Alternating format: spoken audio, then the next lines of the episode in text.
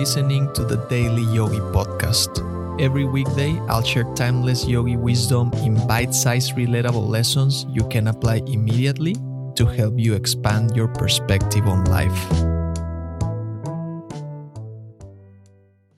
The yogis emphasize learning about the nature of humans, our composition. The reason why they consider it important is because by learning that we're spirit within all of us, by learning that we have different tools for expression, the body and the mind, by learning that we're not our minds, we make it easier for us to control these tools. Everything has a solution. Anything can be learned. Anything can be figured out. You just need to put time and effort into it and focus.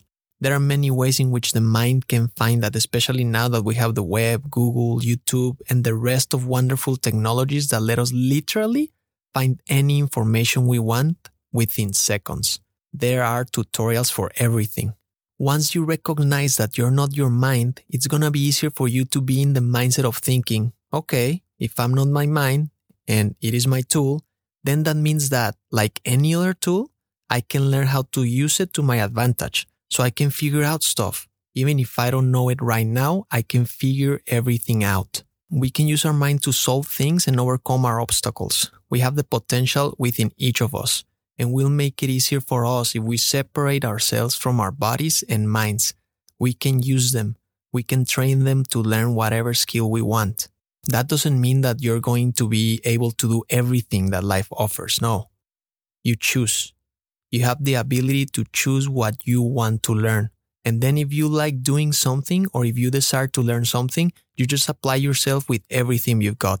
The yogis know that the mind can be trained to concentrate itself on a single thing for long periods of time. Concentration is powerful. It unlocks the door to learning anything we set our minds to. And to cultivate concentration, we have to concentrate often on a single object, on a single idea, on a single task, on your breath when meditating, this will strengthen the specific muscle and it will gradually become easier. Separate yourself from your body, from your mind. Realize they are tools for your expression. Remember you can train them to your advantage and remember you can figure things out. You are a resourceful being. Thank you for listening.